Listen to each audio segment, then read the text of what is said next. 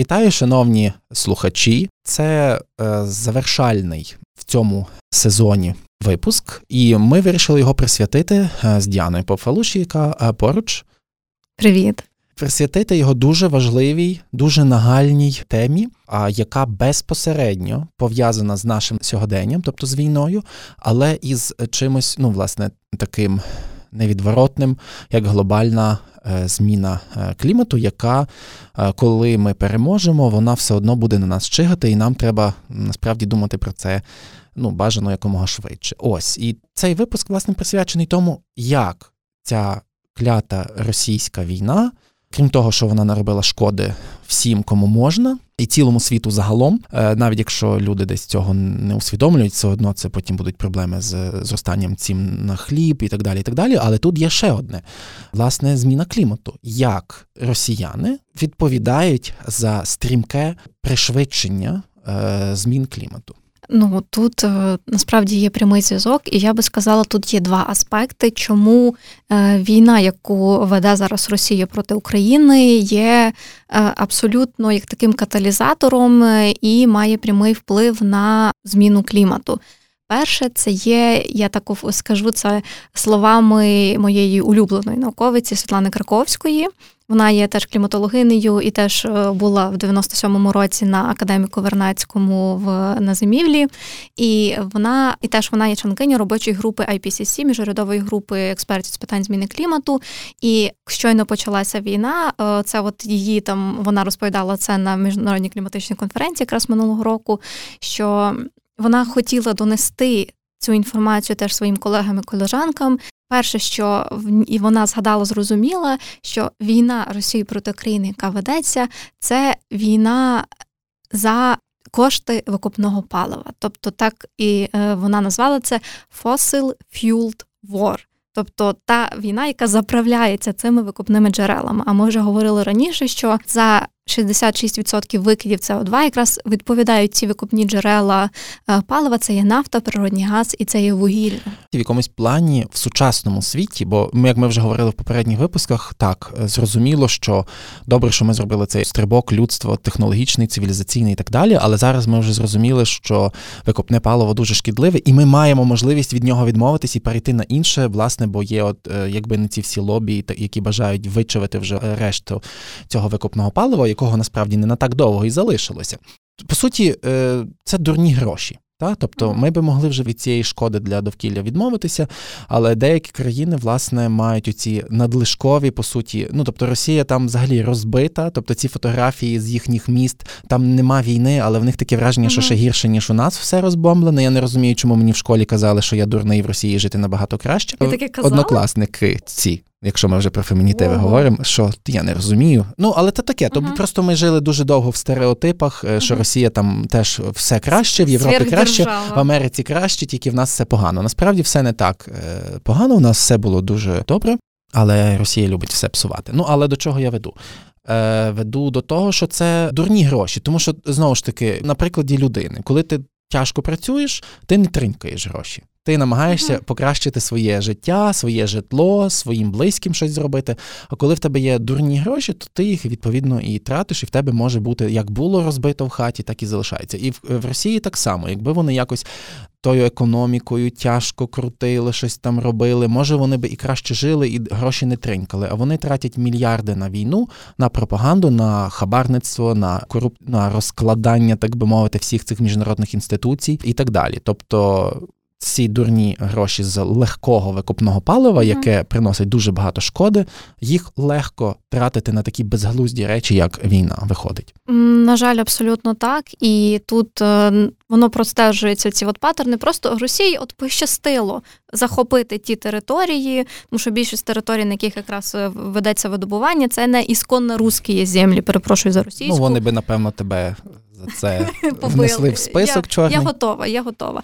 Е, але це та це ти абсолютно правильно підмітив, і те, що відбувається, вони ж не відчувають ну, якби наслідки відчувають ті люди, які там проживають і які там безпосередньо працюють. Е, і, і, і ти зразу тригериш мене, тому що знову ж таки навіть на заході є закохані в комунізм люди, які вважають, що це не імперіалісти, що вони соціалісти, а вони ж просто виморюють місцеве так. населення, і там зараз смертність в деяких отих регіонах в 30-40 разів більше, ніж в Петербурзі і Москві. Тобто вони просто вибивають оці якийсь анекдот старий, згадав, не знаю, чи це Бувальщина, чи це просто анекдот, що красивий этот город е, Ріга, ну от латишей слишком много. Так? Тобто якось так, та, що росіянам дуже часто вони оці от такі от приходять. І всі їм все все їм подобається, вони гарно тут все обстроїли, але можуть тепер зникнути. Угу. Ну і власне е, так, я трохи збиваюся Ні, з ну... теми, але власне те, те, теж хижацьке ставлення до тих природних ресурсів. От. Так, про хижацьке ставлення це дуже добре підмічено. І я, от коли читаю теж якісь такі трохи е, в зону антропології статті, які пробують пояснити руською душу, е, то тут ще може її просто не існує. Може, вони бездушні.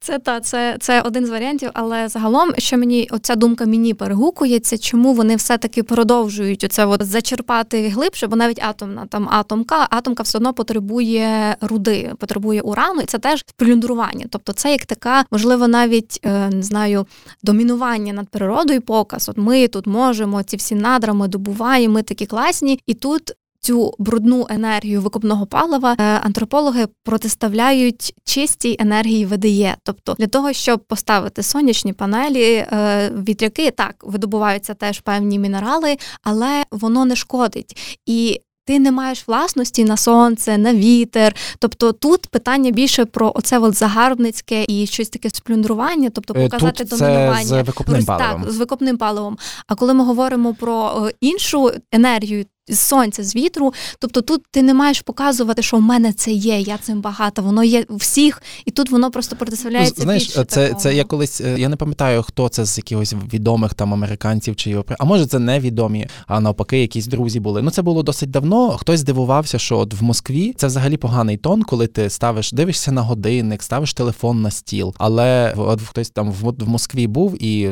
приходять дорогий заклад, і всі витягають свої айфони. На от в мене є айфон, я краща людина. Так, тобто, uh-huh. якщо в тебе немає айфона, то ти і це ну на жаль, це травмовано. Ну таке враження, що в них це не знати відколи, але на жаль, воно принеслося і до нас, і українське суспільство теж трішки цим травмоване. А другий момент, я, наприклад, пам'ятаєш ті страшні часи, коли навіть в карпатських колибах, там от західна Україна, здавалося, але оцей русський якийсь uh-huh. оце. І я колись Меладзе був і, і та Меладзе це взагалі ангелок. Я колись був е, в горах і зі мною була пара е, німців, і німкеня, ну напевно, може вона була зі східної Німеччини. Вона знала російську, і ми обідали. А музика була, е, що ну, типу, русський якийсь там не знаю, реп не реп, але що я прийду там до якоїсь дівчини і покажу, хто здесь главний, я тебе брошу там якусь там кровать та і покажу трам-парам. Тобто те, за що просто чувака треба посадити. Ну, а він розказує про те, який він герой. І от е, ти говориш, що ми говоримо про це хижацтво, показати власність, так? тобто це якесь таке навіть власність на іншу людину, та в них uh-huh. на, на жінку, на діт... ну на все. Та, що от ти от я не знаю, ну мені здається, що в якихось там левів, які досить агресивні, які там е, свою територію, самиць і так далі. Ну це тварини, це ну тут е, це інше, ніж люди. Ми там кудись просунулись. Що в них це якось лагідніше, ніж росіян. Таке враження. Я не хочу тут вже зразу демонізувати, дегуманізувати, але це просто така от антропологія, намагання зрозуміти це. І насправді оце ставлення до світу. Це теж, от і навіть та ж таки наша війна, повертаючись до головної нашої теми.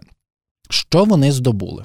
Вони просто знищили кусок світу і показали свою неспроможність. Так. Так. так, тобто тут питання в тому, можливо, вони інакше результати очікували. Можливо, вони думали, що ті гроші, які вони мають на викупному, а на хвилинку, якщо ми говоримо, то 60% експорту Росії це є нафта, газ і вугілля, і більше ніж 50% доходу в казну це є гроші від продажу нафти, газу і вугілля. Тобто, це фактично те, що прямо фінансує цю війну. І можливо, вони думали, що маючи всі гроші, от вони зможуть собі це дозволити. Вони дуже грамотно підсадили Європу на голку свого газу і своєї нафти, тому що це було дуже гарно. На жаль, от що в Росії, що вони змогли, це реально от підсадити е, Європу на цю голку, на цю трубу, навіть я б сказала так. І саме тому вони змогли і можуть далі протриматися, тому що так Європа скоротила, але вони продовжують платити. Вони вони зараз шукають замість того, щоб зараз, от, наприклад, будувати нові потужні станції з відновлювання енергетики. Вони просто шукають, диверсифікують е, інших постачальників.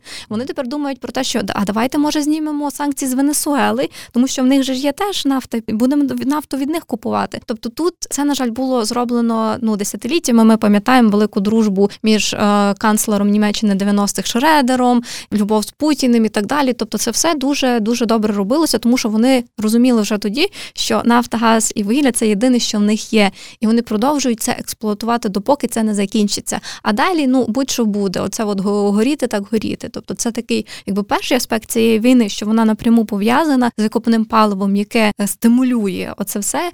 І друге, це є безпосередньо викиди, які спричиняються внаслідок. Цієї ведення цієї ну я власне думав про те, що просто від горіння полів, від е, горіння будинків, від вибухів, просто енергія ж виділяється. То ну енергія це тепло, ну це якісь е, речовини, гази. Тобто, скажи про це, будь ласка, детальніше. Ну за минулий рік, тобто ми рахуємо з 24 лютого викиди України СО2 сукупні збільшилися на 23%. Тобто на чверть більше викидів е, було через безпосередньо воєнні дії. То викиди тобто, України, України, але це є наслідок це, війни. Так, тобто про це ми так теж теж е, поговоримо, тому що зараз ідуть дискусії, наскільки правильно, наприклад, ці викиди рахувати Україні, тому що це не ну неправильно. Ну і плюс тут ми говоримо на 23% збільшилися, але ми розуміємо, що там е, промисловість, яка на сході була і на півдні, вона ж зупинилася. Тобто виходить, що від Ще війни більше. насправді десь так. 40% ну, багато. може бути. так? І е, Міндовкілля прорахували, тобто зараз збирається інформація. Міндовкілля Україна розробило сім методологій, згідно яких оцінюються збитки, завдані довкіллю. Це українські методології, які пробують в перспективі зробити такими міжнародними. То е, маємо якби взагалі такі наступні дані, що через пожежі це є те, що ти говорив, будинки горять, ліси горять наслідок воєнних дій. Було викинуто 23,8 мільйонів тонн СО2. Через безпосередньо бойові дії, ці всі вибухи артилерія важка 8,9 мільйонів СО2 і через рух внутрішньо переміщених осіб та біженців близько 1,4 мільйони. Тобто навіть оце те, що люди переїжджали туди-сюди, це 33 я, мільйони. А я ще думаю, що всі ці танки і бронетехніка вона споживає. Е, ну це ж там не є так 4 літри на 100 кілометрів, там чи 5, це, Там так. може бути там, ну там не знаю, 60 літрів на 100 кілометрів. І це щодня рух, і це вагони, тобто як вагони, е, поїзди палива. Так, no. так. Ну. Це це не а потім ця вся техніка, яка залишається в українських полях, яку не зможна, тому що от були думки, давайте, а ми ж техніку здамо на металобрухт. Але це вже не стара техніка, коли там тільки метал і дерев'яне так, крісло. Абсолютно. Там електроніка, абсолютно. різні сплави і, і пластикові елементи, і це все треба. Воно сплавлене. Так. Часто його треба якось розділити. Єдиний і... так. єдиний завод, який може це зробити, це в Німеччині. Завод, який побудували після Другої світової війни, щоб впоратися з технікою. Теж він не все опрацьовує. Але експерти експертки порахували, що в кращому випадку техніка, яка залишилася на території України, 15% можна переробити. 15. Решта максимум 15%. А решта це сміття. Решта це те, що потрібно принаймні відвести там, щоб воно не контактувало з землею, десь, наприклад, на якихось бетон забетонованих асфальтованих площадках, і щоб і, воно і, і скільки це квадратних кілометрів воно займе? Це дуже багато. Тобто це ціле місто. Так, Це дуже багато. Тобто, ми ну ми просто поки що не розуміємо цих масштабів, бо ми їх не бачимо і не знаємо. Але це в перспективі те, з чим нам потрібно працювати. Я так само думав, от просто про міста. От я от Мене усміхає, коли люди кажуть, що війна закінчиться за два тижні. Я би дуже хотів цього, а потім нам дадуть мільярди доларів, і ми за пару місяців станемо першою економікою світу. Але чому доброзичливо ставляться до росіян, все ж таки хороших, і намагаються якось їм допомогти? І я намагаюся знайти відповіді тут в історії. От е, чому Німеччина стала третьою економікою світу? Вона ж була нацистською, і в неї дуже багато влили, власне, щоб її перетворити на щось хороше. І от я боюся, що власне світ, як би нам того не хотілося, але він керується тою логікою щодо Росії. І вони можуть вливати в Росію несправедливо більше ніж у нас, але це інша тема. Щодо України, то я просто думав, чому не вийде за там за два місяці відбудуватись, бо я думаю, що треба кілька років, щоб просто е, ці міста роз, е, знищені, просто це з цим сміттям кудись його подіти uh і так далі. І от японці будують острови. Так, і ми би теж могли взяти це, спресувати, скріпити якимись металевими конструкціями mm-hmm. і збудувати кілька там островів або стіну на кордоні з Росією. Але проблема е, у тому, що це не просто бетон і дерево. Проблема в тому, що в квартирах купа техніки, електроніки, батарейок, хімічних побутових відходи. засобів. Якщо ми це все змішаємо і збудуємо острови, то море і так отруєне.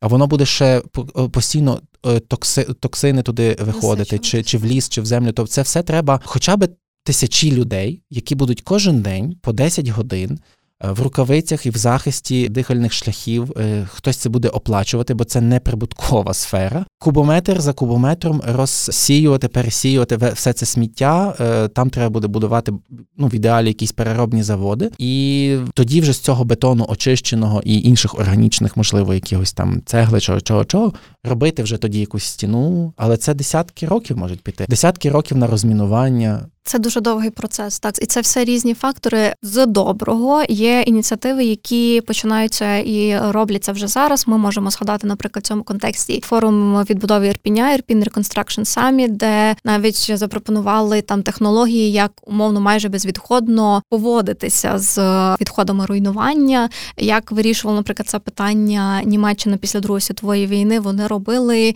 штучні, якби рукотворні географічні форми, тобто. Тобто вони насипали горби умовно, тобто вони гори насипали. Найбільша гора це умовно Тойфельсберг, або там е, як це горб диявола, можна це перекласти з німецької. Е, він е, складається з 25 метрів кубічних відходів руйнування. Тобто, що вони робили? Вони робили умовно як полігон, але щоб не йти вглиб, вони пішли вгору. Тобто вони відібрали те, що, наприклад, там не можна вже було використати, там бетон, який не можна було подрібнити і використати там як домішку до там доріг або так далі. І вони там зробили ізоляцію, гідроізоляцію інсталяцію і насипали там горб такий. І тепер засадили там це травою. Тепер там парк, фактично, така атракція. Е, це також роблять в Сирії. Наприклад, якщо ми говоримо про руйнування міст там, там теж дуже багато руйнацій. І єдине, що вони пішли інакшим трохи шляхом. Вони пішли шляхом максимально використати те, що є, що для нас насправді добре, максимально подрібнити на різні категорії. Тобто, це ми використовуємо для будівель, а це, наприклад, тільки засипаємо дороги, і тоді вже це працює. Тобто, максимально те, що зараз планується, це от в дороги. Ем, це все залатати. А решта, ну тут питання, бо ну, якщо ми говоримо про першу ну другу світову війну, ясно, що там ну може телевізорі не всіх навіть був. А тут ми говоримо про купу техніки, електроніки. На жаль, ми говоримо і про трупи людей. Тобто тут все дуже буде багато, дуже комплексно, і те, що, наприклад, нам може стати в нагоді, це досвід інших країн після стихійних лих. Тобто Ураганів. так. Так, тобто це руйнування, і що варто нам тут, е, попри війну, у нас є можливості е, перспективі відбудувати Україну так, як це має бути. Є принципи Лугану, та окей, добре. Там, на жаль, якби ну може і на щастя, треба багато удосконалювати, тому що ті принципи зеленої відбудови Лугану, які були презентовані е, минулого року, вони є не до кінця продумані, але влада пробує якось виходити на діалог, і ми зараз реально маємо можливість, не як Європа зараз. Що робить Європа? Європа перебудовує зараз існуючі речі, там існуючі будівлі. Вона там а ми можемо так, зна а ми з нуля наче, можемо так? це зробити і зекономити собі купу десятиліть і купу коштів. І зараз просто головне не втратити цей момент і почати будувати не будувати якесь е, знову швиденько, швиденько, якесь погане житло, щоб е, ну типу на 50 років, щоб потім знову е, воно там труби рвало, uh ще щось, а зразу старатися, можливо, так. трішечки більше часу це займе на початку, але зробити зразу таке, так. щоб воно було, от як Рим стоїть три тисячі років і. Так, так. І нам просто і зараз от в цьому контексті так, війна дуже багато поглинає коштів. Війна призводить до втрат життів до втрат майна, до втрат е, ареолів проживання, е, абсолютна шкода екосистемам. Наприклад, у нас ще далі заповідники, природні парки національні перебувають під окупацією. Я цього не розуміла, не усвідомила, допоки мій один е, знайомий природоохоронець, який зараз в теробороні, ну в ЗСУ фактично, почав збирати на броніки для працівників заповідника. Просто для мене це такий шок був. Я я до того не усвідомлювала, але реально є люди, які далі на окупованих територіях працюють в заповідниках, заповідниках, їм потрібно броніки, щоб працювати. Тому що там ну вони не можуть залишити тварин і вони мусять далі працювати. Тобто дуже багато комплексних проблем. Я дуже рада, що в цьому контексті є багато профільних організацій, які працюють в цьому напрямку, і це треба реально зараз використовувати як можливість і брати це тут і зараз, тому що ну в перспективі ми розуміємо, і теж ну цю річ мені озвучив, коли я була на конференції кліматичній в Шарм-Ель-Шейху минулого року. Представник американської організації, по перше, каже, чи ви ну там два питання від нього були, і типу два зразу відповіді: наскільки Україна розраховує на російські репарації, бо ми би не розраховували швидше все. Тобто, що ну і правильно він сказав, тому що хто знає, з чого потім і як буде Росія платити репарації, і хто е, я недавно просто бачив інформацію про те, що Німеччина як от минулого року чи позаминулого виплатила нарешті останні репарації за Першу світову війну. Це просто колосальні гроші. Ми просто всі помираємо вже, поки так. вони зможуть, просто навіть е, якби вони їх хотіли, а вони ще й не будуть хотіти само собою. От і звідки вони будуть ці гроші брати, якщо ніхто тобто, не буде в їхнє викопне купувати? Так, тобто ну, це перше треба, щоб вона переробилася, переродилася. А потім, якщо ми хочемо, щоб вона розпалася, хто буде в крайній відповідати? Блін, М- Московія. А звідки вони дійсно, е, якщо вони будуть за стіною? Ці гроші брати, тобто, щоб віддати. Так? Це це дуже дуже такі реальні. Тому тому це, звісно, не можна забувати і списувати, uh-huh. але просто жити, що треба ж вже зразу вже і після війни, так. і а не чекати знову. Абсолютно. Когось. І друге питання це те, чи ну він, якби так і сказав, я думаю, що це на жаль правда, що після закінчення війни не буде таких вливань, як під час війни. Тобто зараз нам допомагають активно, тому що і... це потрібно всім, так. щоб війна закінчилась, щоб стабілізувалася. Е, ну якщо Росія переможе, то це буде сигналом для інших диктатур починати війни і так далі. І це просто питання принципу. А власне, ти ведеш до того, що а ми перемогли, ну то й добре, так я веду до того, що нам українцям і українкам потрібно на розуміти та на себе покладатися, і те, що ми зробили за цей рік, те, що наші збройні сили робили, те, скільки ми там зібрали коштів, як ми допомагали, це показує нам в першу чергу має показати, що ми самі здатні на багато чого. Тобто, що ми не мусимо оглядатися там захід, схід, південь, північ. Ми маємо і ми можемо концентруватись на себе. Ми вже здобули стільки крутого досвіду. Ми так сильно згуртувалися за цей період, що ми можемо реально покладатися на себе і брати відбудову в свої руки. Ну, це дуже гарне завершення е, і цього епізоду, і взагалі подкасту. Я е, дозволю собі швиденько скаламбурити, бо ти сказала, що нам не треба оглядатися на захід, схід, північ і південь. А то так виходить, що ми в центрі світу. О, клас, клас. Ти дуже гарний висновок зробив. Мені дуже подобається. Так, ну і е, на такому, е, ну звісно, трішки жартівливому, але наша країна для нас має бути напевно в центрі світу, uh і треба відповідно про неї старатися дбати з усіх можливих перспектив і точок. І відповідно, дякую, Діано. Діана Попфалуші. Набагато більше ви можете дізнатися у її подкасті. Поясни за еко. Про війну. Він є на різних платформах, і на там цілий сезон присвячений. Так, у нас другий сезон якраз стосується тематики війни, про ліси, про гуманітарку, тобто все, що навколо воєнне, можете послухати там. І якщо хочете, можете дивитися навіть відеоверсії, які ми знімали майже на коліні. Ну, звучить е, драйвово. Їй йду як взагалі наше життя тепер сумне і драйвове. Але е, сподіваємося на добрі і позитивні розв'язання наших глобальних і локальніших і глобальніших проблем. Дякуємо вам, слухачі. До нових зустрічей. Так, так. Ще хочу подякувати Маркіяну за те, що запропонував таку фактично ідею, зробив це можливим. І дякуємо вам, що слухаєте нас. Па-па.